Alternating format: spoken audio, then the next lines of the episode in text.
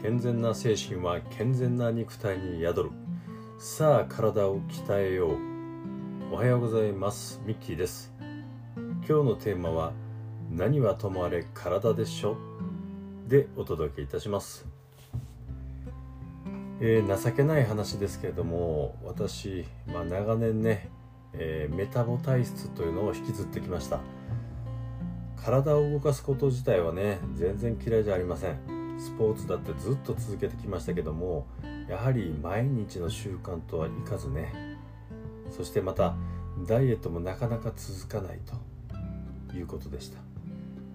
もうね言い訳はできません。やはり誘惑に負けてきたんだと思います。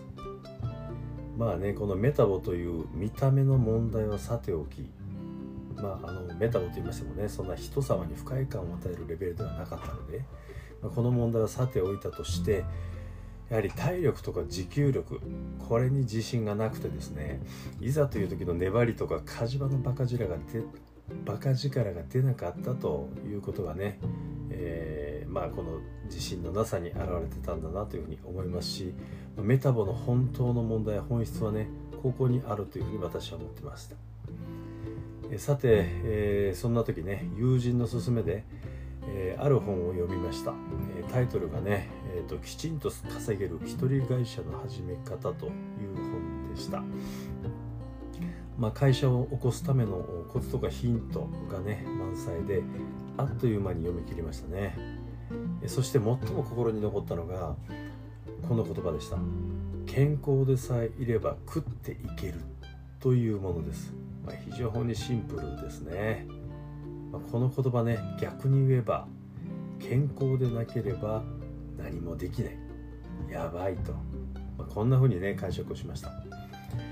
人生100年時代と言われますね。少子高齢化がこのまま進めば基本的に自分の食いぶちは自分でという風になってきます。ですから健康で細く長く仕事をし続けるということもねこれからもっと大事になってくるわけです。そしてますます心の充足度っていうんですかね。これが大事になってまいります。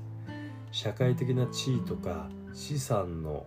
大小よりも日々の生き生き感充実感自己効力感が人生の幸福感を左右すると思います。こういった心の充足とか日々の生き生き感というものは健全な肉体からほとばしるものですね、まあ、こんなことね皆さん頭では分かってると思うんです。分かっていながら目先の仕事やちょっとした誘惑に負けてしまう、まあ、そんな自分と決別し私は3ヶ月前から肉体改造に本格的に取り掛かりました、まあ、いずれね、えー、近い将来起業するためにも極めて重要な投資であるということで決心をしました。焦らずコツコツと毎日トレーニング10項目をこなして